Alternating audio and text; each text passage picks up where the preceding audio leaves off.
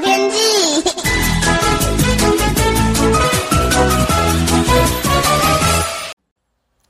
各位朋友好，我是彭启明。从上周末开始，连续几天的降雨呢，今天可能是略少的一天哦。从梅雨锋面，上周六开始到周一哦，残存的水汽配合上午后热对流发展，也都延续到周三。那今天的水汽呢，略微减少一些，预计中午的高温呢会降三上三十三到三十六度以上哦，呃，相当的炎热。山区还是有发展午后热对流的机会，但是会比昨天略少一点。那主要是以北部的山山区，例如说在新北市东南侧，还有这个宜兰交界的雪山山脉的附近，也有机会延伸到平地哦。那彩云台风呢，昨天穿越菲律宾的吕宋岛，今天凌晨呢已经到了南海。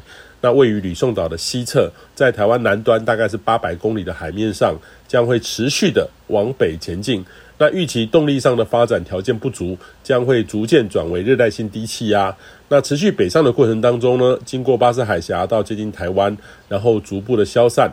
预期水汽呢，可能还是会为南部带来一些雨势哦。那预测的时间点呢，可能会在呃周五的下午的时间。那南部呢，要留意可能会发展的热对流，还有较大雨势发生的这个机会。那这个周六开始呢，另外一波自流锋面逐渐的南下，从全台湾呢，从北到南都逐渐转为不稳定的天气。那这波呢，很类似上周末那一波了，哈，有机会会带来比较大的雨势，尤其当中发展的中小尺度对流系统，要提防从台湾海峡发展的对流和包移入。然后，尤其这个滞留锋面呢，在台湾盘踞之下，全台湾都是不稳定的天气哦。呃，将会持续到下周一，所以提醒您这三天呢，要留意一下，尽量待在家里哈，减少外出。那当然了，这一波对于疏解旱象应该有相当的注意，也的确有类似上一波等级的雨量发展。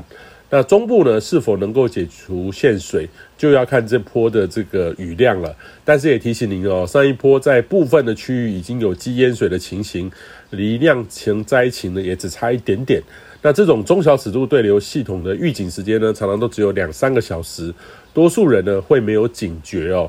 那可以趁这几天务必要做好防汛的准备，尤其是居家位于低洼易淹水的区域哦。那农民朋友呢，也要留意这一两周从这种高温炎热哈持续的影响，然后到连续的下雨、旱涝急转、温度落差的情况，对于农作物或渔业的影响。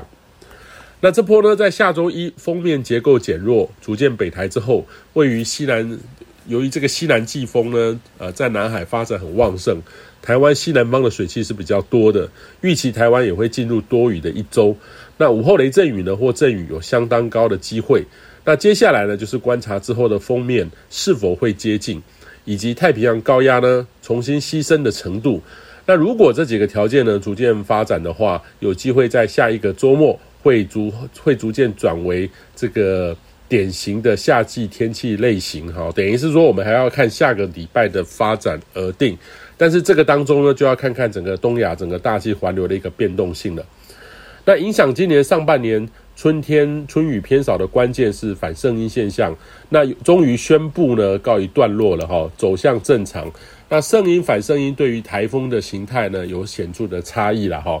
那今年预期未来这几个月到年底呢，呃，整个态趋势上呢是海温正常的机会会比较高，这个也给台风发展条件较为趋近于典型的夏季形态机会是比较高的。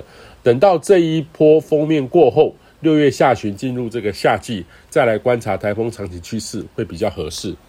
以上气象由天天风险彭启明提供。